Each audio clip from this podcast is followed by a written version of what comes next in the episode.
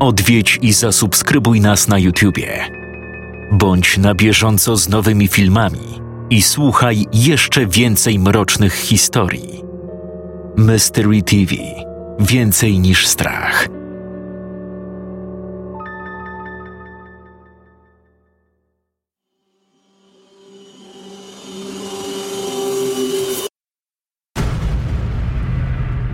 Siedmiu autorów. Siedem mrocznych opowiadań w świątecznym klimacie. Upiorne święta. Tylko na www.mysterytv.pl.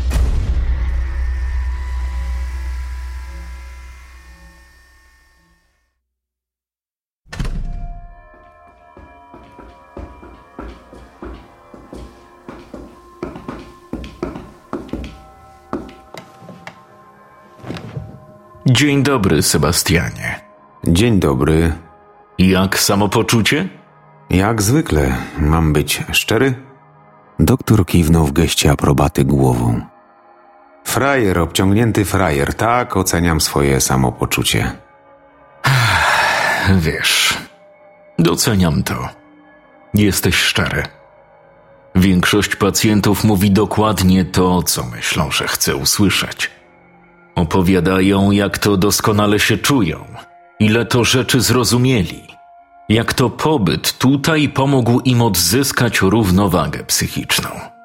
Sebastian dwukrotnie pokiwał przecząco głową. Tak, zapewne setki gównianych tabletek, po których nie ma się pojęcia o otaczającej rzeczywistości. Bolące od leżania kończyny to coś wspaniałego, debile. Właśnie to mam na myśli. Dostać się tutaj jest trudno, ale wyjść jeszcze trudniej. Coś o tym wiem. Młodzieniec wykonał głęboki wdech, wlepiając wzrok w szary sufit. Powiedz, Sebastianie, czy zdajesz sobie sprawę, dlaczego tu przebywasz? Wzrok chłopaka, niczym budzący się z zimowego snu niedźwiedź, mozolnie powędrował ku ścianie. Następnie szarej, wyraźnie oddzielającej się lamperii, poprzez blat nadgryzionego zębem czasu biurka, ostatecznie spoczywając na białym kitlu, a konkretnie przyszytej tabliczce. Doktor psychiatrii Andrzej Frącz. Tak, wiem, zmniejszyliście dawki leku, więc mam na tyle świadomości, by logicznie myśleć. Logiczne myślenie. Chcesz to wiesz, nie chcesz nie wiesz, ale cieszy mnie twoja postawa. Chłopak uśmiechnął się. No, nie wątpię. Przejdźmy może do konkretów, wtedy uprzejmości i cukrowanie skończy się. I tu jesteś w błędzie. Czytałem twoje akta dwa razy. Historia niesamowita, a tym samym. Wiem, co pan chce powiedzieć. Tracimy czas, ponieważ może i nieprawdopodobna, ale prawdziwa. Prawda, prawda. Prawdą jest to, że czterech młodych ludzi, twoich kolegów, straciło życie. Faktem jest to, że nikt w twoją wersję wydarzeń nie wierzy. Prawdą jest to, że zostałeś uznany za chorego na schizofrenię. Prawdą też jest to, że długo, naprawdę długo stąd nie wyjdziesz. O ile w ogóle stąd wyjdziesz. Doktor odchylił się, prostując masywne ciało. Sebastian, nieco przekręcając głowę, spojrzał rozmówcy w oczy. Nie widząc w nich krzty człowieczeństwa, z uśmiechem na ustach powiedział – to może być odebrane jako śmiech przez łzy, ale mi naprawdę chce się śmiać. Doceniam pana szczerość w równym stopniu, dlatego nawet nie zamierzam wymyślać historyjek, jakobym zabił własnoręcznie swych przyjaciół, tylko po to, aby uznać mnie za w tej chwili poczytalnego, a tym samym uznać moją schizofrenię za zaleczoną. Pieprze to. Martwią mnie twoje słowa, chłopcze. Celem każdej logicznie myślącej i posiadającej instynkt przetrwania jednostki jest zwalczenie ograniczeń. Tymczasem ty, ale mniejsza z tym. Przeszedłeś wiele, bardzo wiele. Nikt oprócz mnie ci tego nie powie, ale po tym, co zostało ci zafundowane, to cud, że w ogóle jesteś w stanie mówić, o logicznym myśleniu nie wspominając. Przejdźmy zatem do konkretów. Dwie godziny po zatrzymaniu przez policję złożyłeś obszerne zeznania opisujące kolejne zdarzenia, na skutek których jako jedyny przeżyłeś. Twoi koledzy nie mieli tyle szczęścia. Identycznie brzmiące zeznania złożyłeś jeszcze dwukrotnie. Chciałbym, abyś te pamiętne wydarzenia z dnia 17 sierpnia 2020 roku opowiedział jeszcze raz. No okej, okay, to żaden problem. Wszystko powiem zgodnie z prawdą. Zrobię to, abyście mieli pretekst do dalszego trzymania mnie, oczywiście zgodnie z literą prawa. Nie mam pojęcia, ile czasu tu przebywam. Wtedy miałem 17 lat, tyle samo lat miał Piotrek, Wojtek i Maciek. Michał był rok od nas starszy. Regularnie w tamtym czasie odwiedzaliśmy pustostan stojący tuż przy lesie. Była to idealna miejscówka, oddalona dobre 500 metrów od kolejnego zabudowania. Cisza, spokój, w pobliżu las. Miejsce wprost dla nas. Wiadomo, czasami coś tam się wypiło, przypaliło. Mam wiele przyjemnych wspomnień związanych z tamtym miejscem. Pustostan miał e, dwa piętra, kilka pokoi, łazienkę z o dziwo działającym prysznicem. Zabieraliśmy tam nasze ówczesne dziewczyny. Ja byłem z Agatą, Piotrek e, z Gośką, Michał zabierał Anetę. Nie byli razem, ale on tańczył jak mu zagrała, jej widać to odpowiadało. Nasze towarzystwo liczyło kilka osób więcej, lecz to my byliśmy najczęstszymi bywalcami. Maciek z Wojtkiem przychodzili tam rzadziej, mieszkaliśmy najbliżej, więc nic w tym dziwnego. Swego czasu stoczyliśmy kilka walk z bezdomnymi i miejscowym elementem chcącym zamieszkać w budynku. Pogoniliśmy ich, następnie pozabezpieczaliśmy okna, drzwi zamknęliśmy na kłódkę. Co ciekawe, odkąd pamiętam, nikt tam nie mieszkał, a mimo upływu lat dom nie niszczał. Oczywiście ktoś chcący w nim zamieszkać musiałby go odnowić, jednak to nie była rudera. Próbowaliśmy dowiedzieć się, kto był niegdyś gospodarzem, ale nie było na ten temat żadnych informacji. Był czas, że naznosiliśmy tam ciężarów, robiąc z jednego pomieszczenia siłownię. Maciek z Michałem przeprowadzali na piętrze próby muzyczne, obaj grali na gitarach. Będąc dziećmi, bawiliśmy się tam w chowanego. Każdy z nas miał w którymś z zakamarków domu skrytkę. Tam pierwszy raz piłem piwo. Zresztą wiele rzeczy robiłem tam po raz pierwszy. Większość mojego dzieciństwa i cała wczesna młodość kręciła się wokół tego miejsca. Tam też poznałem Agatę, będącą kuzynką Joli. E, kiedy któregoś dnia zobaczyliśmy dwumetrowe ogrodzenie uniemożliwiające wejście do budynku, najnormalniej w świecie wkurwiliśmy się. Cały dzień biegaliśmy, chcąc dowiedzieć się czegokolwiek na temat nagle postawionego ogrodzenia. Nie dowiedzieliśmy się niczego. Nie wiem jak to możliwe, ale dwa dni później płot zniknął. Dom był odnowiony. Żeby ktoś zdążył w tak krótkim czasie zrobić remont kapitalny, ale wyglądał ładnie. Posesja była ogrodzona, a na jej środku stało, ile dobrze pamiętam, któryś z modeli Alfy Romeo. Tym sposobem straciliśmy zajebistą miejscówkę. No, ale cóż, życie. Odchodziliśmy, kiedy drzwi domu otworzyły się i wyszła z nich kobieta. Była śliczna. Od tamtej pory chodziliśmy tam tylko po to, by ją zobaczyć. Działała na nas jak narkotyk. To śmieszne, ale ona była kwintesencją kobiecości. W cokolwiek ubrała się, wyglądała cudownie. Nawet gdyby założyła łachmany, chciałoby się je z niej zerwać. E, Agata, czyli moja dziewczyna, była fantastyczna, ale ta kobieta. No nie potrafię tego wytłumaczyć. Ona.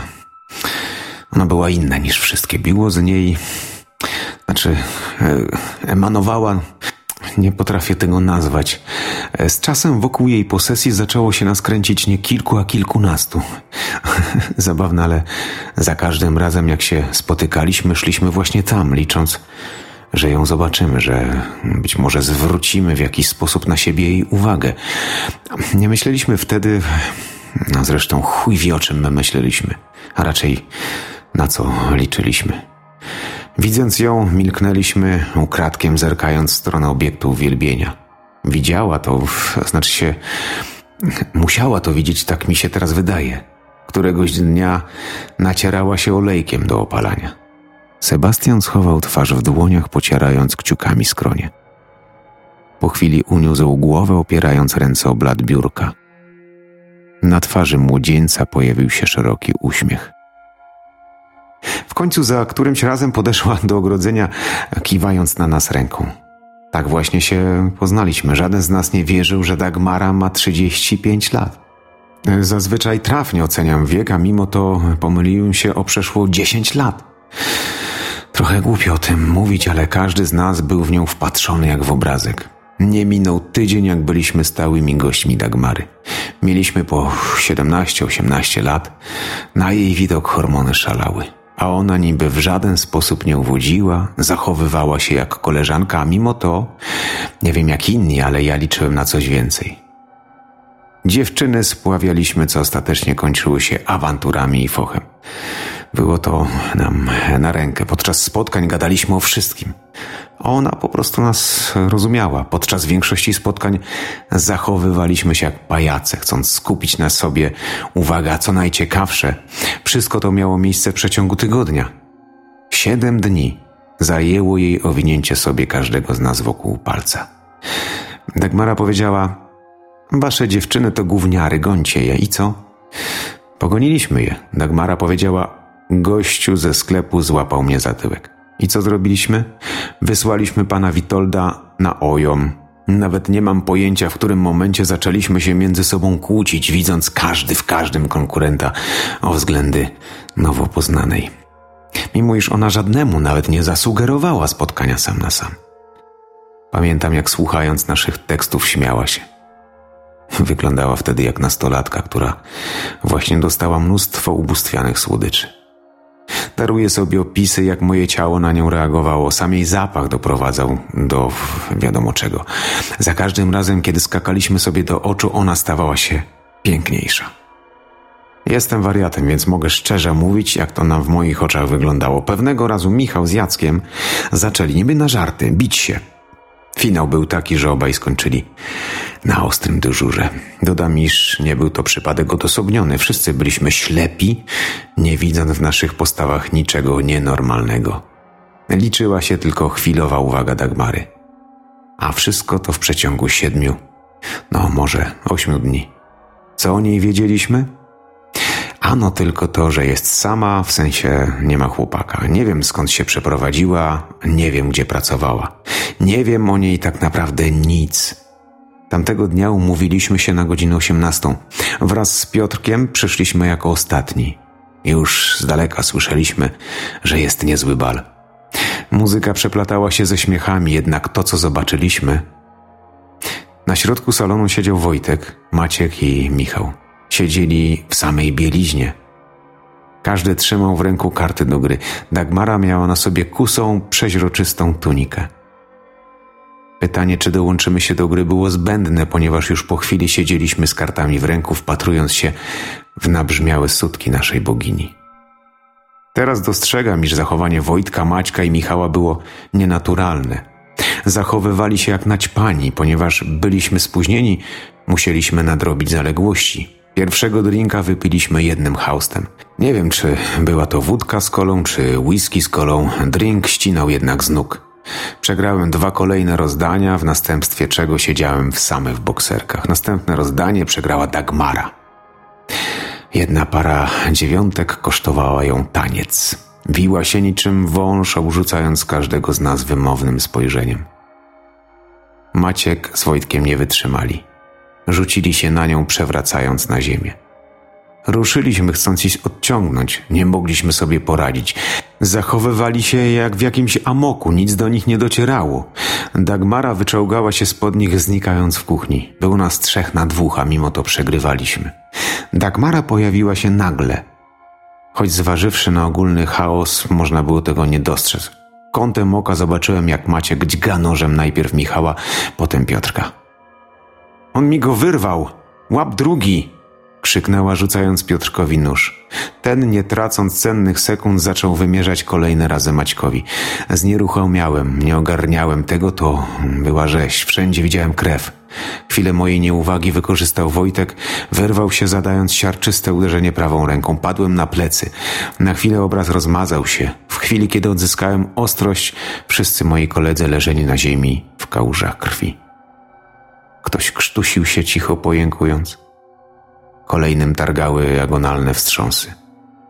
Rozejrzałem się po pokoju, dostrzegając stojącą przy stole Dagmarę. Była naga, uśmiechnięta. Jej fizyczność nie robiła w tym momencie na mnie najmniejszego wrażenia. Ten uśmiech zapamiętam do końca życia. Zimny, nienaturalny. Wyglądała, jakby jej twarz była maską. Podeszła do pierwszych z leżących zwłok, zamoczyła dłoń we krwi. Ależ wy jesteście prości, powiedziała. Nie, nie wy mężczyźni, wy ludzie, dodała. Czułem, jak całe moje ciało opanowują drgawki, potem straciłem przytomność. Kiedy ją odzyskałem, powiedziano mi, że tam nikt nie mieszkał. Nie było żadnej pieprzonej Dagmary. Miejsce, gdzie leżały zwłoki moich kumpli, cały czas było i jest pustostanem. Znaleziono dwa noże z moimi odciskami palców. Byłem nawet na wizji lokalnej. To naprawdę był pustostan. Nie mam pojęcia, jak to wytłumaczyć. Może jestem chory, zresztą gówno mnie to interesuje. Mogę nawet iść do pudła, byle tylko nigdy więcej nie znaleźć się w pobliżu tego domu. Prosiłem, aby przesłuchali pozostałych moich przyjaciół. Oni też tam ze mną chodzili. Wspólnie widzieliśmy ogrodzenie w trakcie remontu Dagmary i... Doktor spojrzał na zegarek, następnie na blat biurka. Ostatecznie na Sebastiana. Byli przesłuchiwani. Wszyscy zeznali, że nigdy nie widzieli żadnej Dagmary. Jasne. A inni mieszkańcy, nikt jej nie widział? No właśnie problem polega na tym, że nikt jej nie widział. Wracając do twoich zeznań, to wszystko? Tak. Jesteś pewien? Tak. Ja ich nie zabiłem. Mogę powiedzieć tak, zadźgałem każdego z nich dlatego, bo mnie wkurwiali. Albo naćpaliśmy się, złapałem krzywą akcję i ich pozabijałem. Mogę nawet powiedzieć, że zabiłem w ramach porachunków mafijnych, tylko że ja nic nie ćpałem. To byli moi przyjaciele, a mafię znam z filmów. Wiem, że to bez różnicy, ale ja ich nie zabiłem.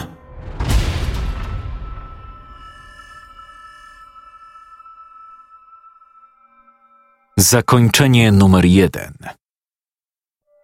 Masz rację. Wierzę ci. Nie zabiłeś ich, a jedynie zostałeś wmanewrowany w sytuację, z której, powiedzmy sobie szczerze, nie masz wyjścia. Doktor wyprostował się, spoglądając chłopakowi prosto w oczy. Twarz Sebastiana z sekundy na sekundę bladła, czemu towarzyszyły rozszerzające się źrenice i opadająca dolna szczęka. Pozwól, że rzucę nieco światła na spowijającą twój umysł ciemność.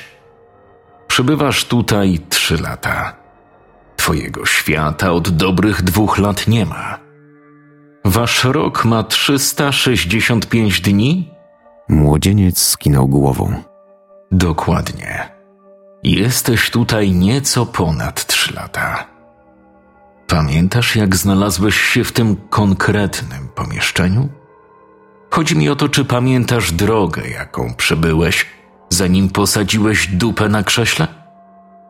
Czoło chłopaka zmarszczyło się. Nie. Nie pamiętam. Wyszeptał drżącym głosem. Nic dziwnego, ponieważ to pomieszczenie to cały twój świat Ostatnie, co pamiętasz, to przesłuchanie na komendzie. Później urwał ci się film, pogrążając umysł w letargu. Jedyne, co możesz kojarzyć, to krótkie przebłyski świadomości, swego rodzaju migawki. Nic poza tym. Włączamy i wyłączamy cię jak robota. To akurat możemy, lecz na tym nasza moc się kończy. Możesz stąd wyjść, ale na zewnątrz nie przeżyjesz nawet sekundy. Jesteśmy daleko, bardzo daleko od Ziemi. Oczywiście Twoja planeta jest, ale nikt tam już nie mieszka.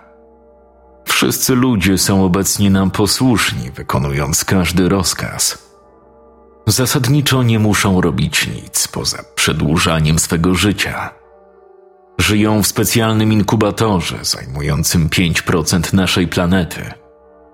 Cała Twoja populacja zajmuje 5% naszego terytorium. Korzystamy z wytwarzanego przez wasze ciała ciepła. Co dziwne, jedynie pięć osób wykazało umiejętność obrony na nasz rodzaj hipnozy. Ty jesteś jedną z nich. Cały czas badamy każdego z was, szukając słabego ogniwa w waszych umysłach. Niestety błądzimy. Dagmara była tym, czego pragnąłeś. Na niej twoja podatność na naszą hipnozę się kończy. Doktor zbliżył twarz do rozmówcy, jednocześnie obdarzając go przenikliwym spojrzeniem. Wierzę ci, ponieważ to ja byłem Dagmarą. Ziemska materialność jest bardzo plastyczna, a tym samym łatwa do formowania, podatna na przemiany. Wtedy mieliśmy wszystkich w garści. Musieliśmy jedynie uporać się z tobą. Nasz sukces opierał się na szybkości działania. Jak wy to mówicie? Takie fajne słowo. No. A, już wiem. Spacyfikowaliśmy Ziemię w zaledwie cztery wasze dni. Ty, jako ten nieliczny, mógłbyś doprowadzić do buntu ludzi, a na to nie możemy sobie pozwolić. Więc sam rozumiesz. Wasza mowa jest bardzo prosta. Twoi ziemscy przyjaciele żyją w wyimaginowanym świecie, nie mając pojęcia, co się naprawdę dzieje. Ich umysły tworzą świat, w jakim żyli. Pełen obowiązków, zmartwień. Jedyne, co muszą robić, to jeść. Mówię to tylko po to, abyś w końcu darował sobie walkę i pomyślał o współpracy. Życie na Ziemi kiedyś odrodzi się. Powstaną nowe cywilizacje. Tym się nie przejmuj. Nie jesteście jedyną rasą będącą nam przydatną. Zanim znów na was wpadnie, minie kilka tysiącleci. Pozwól nam zrozumieć siebie. Tak myślałem. Tak myślałem, że to wy, wyszeptał chłopak. Przepraszam, ale nie dosłyszałem. Doktor nadstawił uszu. Wiedziałem, że to jest ukartowane. Nie poddam się. Nic nie dostaniecie bez walki. Nie powiedziałem jeszcze ostatniego słowa. Niestety, właśnie powiedziałeś. Równo ze zgaśnięciem światła, Sebastian stracił przytomność, zapadając w błogą nicość.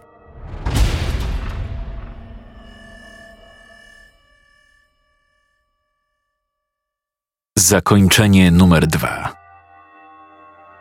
Masz rację. Wierzę ci. Nie zabiłeś ich, a jedynie zostałeś wmanewrowany w sytuację, z której, powiedzmy sobie szczerze, nie masz wyjścia. Doktor wyprostował się, spoglądając chłopakowi prosto w oczy. Twarz Sebastiana z sekundy na sekundę bladła, czemu towarzyszyły rozszerzające się źrenice i opadająca dolna szczęka.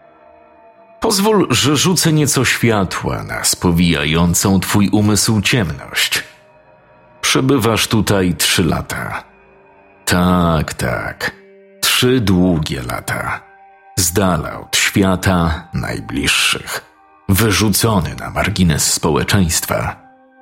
Przedsięwzięte wobec twojej osoby środki należą do nadrzędnych. Mają rangę priorytetowych. Spokojnie. Nie ty jesteś naszym celem. Pełnisz w tej chwili rolę przynęty. Wiem, jak to brzmi, ale taka jest prawda. Wspólnie uznaliśmy, że już najwyższy czas, byś ją poznał. Projekt Cindy miał być przełomem nie tylko ze względu na wartość naukową. Szczerze powiedziawszy, wartość naukowa to temat drugorzędny. Bardziej chodziło o cel militarny, a konkretnie wywiadowczy. Sebastian cały czas z bladością twarzy, odpowiadającej tej kredowej oraz rozwartymi ustami, słuchał rozmówcy. Dagmara, z którą miałeś wątpliwą przyjemność, nie jest istotą ludzką, a laboratoryjnym tworem inżynierii genetycznej. To, że okręciła was sobie wokół najmniejszego palca, nie jest niczym nadzwyczajnym. Potrafi zrobić to z każdym. Równo co siedem dni trzeba było zmieniać opiekujący się nią personel, a i tak udało jej się uciec.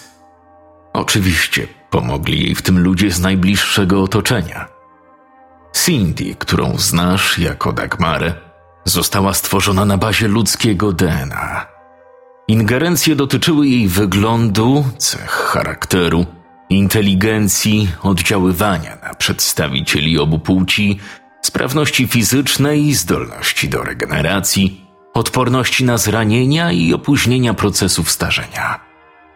Każdą z tych cech ma wyśrubowaną do granic możliwości, co czyni ją istotą doskonałą. Co gorsza, w trakcie eksperymentu nabyła cechy, o których nie mieliśmy pojęcia, a dzięki którym stała się dla nas ludzi groźna. Chociażby zdolności telepatyczne. Cindy powoli wymykała się naszym ludzkim umysłom spod kontroli. Dlatego zapadła decyzja o zakończeniu projektu i zahibernowaniu obiektu badań. Doskonale o tym wiedziała, dlatego uciekła. Jest jak do tej pory nie do zlokalizowania. Miała być szpiegiem doskonałym, a w tej chwili stała się łowcą idealnym. Manipuluje, omamia, robi co chce i z kim chce. Wszelkie techniki kamuflażu, mylenia, zacierania śladów ma opanowane do perfekcji. Jedyną skuteczną bronią w jej przypadku jest natychmiastowy, pozbawiający życia atak. Tylko, że ona dzięki wspomnianym zdolnościom odpowiednio wcześniej o tym wie. Pomyśl tylko, do czego może doprowadzić, podporządkowując sobie prezydenta któregoś z mocarstw. Bez wątpienia jest zdolna unicestwić ludzkość. Nic dobrego jej z naszej strony nie spotkało. Stąd realne obawy w tej materii. Jesteś jedyną osobą, która przeżyła dłuższą znajomość z nią. Zawsze uśmierca obiekty, zaraz po osiągnięciu celu. Poprzez zabicie Piotrka, Wawra i Maćka Miedziana zemściła się na ich ojcach – Obaj czynnie uczestniczyli przy realizacji projektu. Nie mamy pojęcia, dlaczego pozostałeś przy życiu. A co najważniejsze, czy nie zamierza po ciebie wrócić? Dlatego nie wyjdziesz stąd do momentu, aż jej nie unieszkodliwimy. A na to się nie zapowiada. Przykro mi. Jesteś w tej chwili najbaczniej strzeżonym człowiekiem w kraju. Nie możemy cię wypuścić, także z racji wielu innych względów, głównie bezpieczeństwa. Prasy się nie obawiamy. Nie ma opcji, by ktokolwiek uwierzył w twoją relację. Tym bardziej, że miejsce zbrodni faktycznie jest pustostanem. Sam widzisz, w jak wielkim stopniu potrafi oddziaływać na nasze umysły. Najgorsze jest to, że diabli wiedzą na jakim etapie jej możliwości, predyspozycje i umiejętności się zatrzymają. Po co miałaby po mnie przyjść? No właśnie, nie mamy pojęcia. Prawdą jest, że dwukrotnie widziano ją w okolicy. Jesteś jedyną szansą na unieszkodliwienie jej. Przynajmniej tak przypuszczamy. I oby tak było. W przeciwnym razie nawet nie chce mi się o tym myśleć. Doktor przerwał. Odchylił się, wyjmując z kieszeni fartucha paczkę papierosów. Nie będziesz miał nic przeciwko, jak zapalę? Sebastian dwukrotnie kiwnął głową, cały czas nie mogąc uwierzyć w przed chwilą usłyszane słowa. Co powiedzieliście mojej rodzinie? Wycedził, przecierając kilka kropel potu z czoła. W międzyczasie pstryknęła zapalniczka, pozwalając rozbłysnąć cienkiemu płomieniowi. Frącz zbliżył twarz z wetkniętym w usta papierosem, wykonując kilka szybkich, a zarazem głębszych pociągnięć. Po chwili nikotynowy dym kłębił się w okolicach sufitu. Oficjalnie przeszło dwa lata temu. Popełniłeś samobójstwo. Że co? Nie żyjesz. A niestety nie było innego wyjścia. Przez cały ten czas dostawałeś leki nasenne, aby nie stwarzać problemów. Teraz to się jednak zmieni. Jak mogliście? Przecież. Przecież moja rodzina. Mama. Tata. Wyszeptał drżącym głosem młodzieniec, a jego oczy wypełniły się łzami. Nie było wyjścia. Niech was szlak.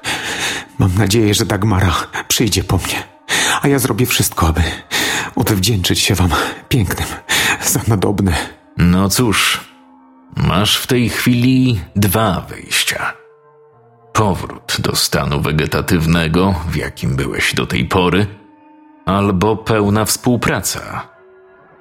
Czas na odpowiedź masz do jutra, dokładnie do północy.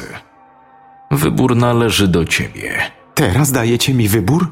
Pierdolone skurwysyny. Dla osiągnięcia korzyści nie cofniecie się przed niczym. Ja już dokonałem wyboru, pierdolcie się. No cóż. Jak chcesz. Dłoń Frącza powędrowała pod biurko.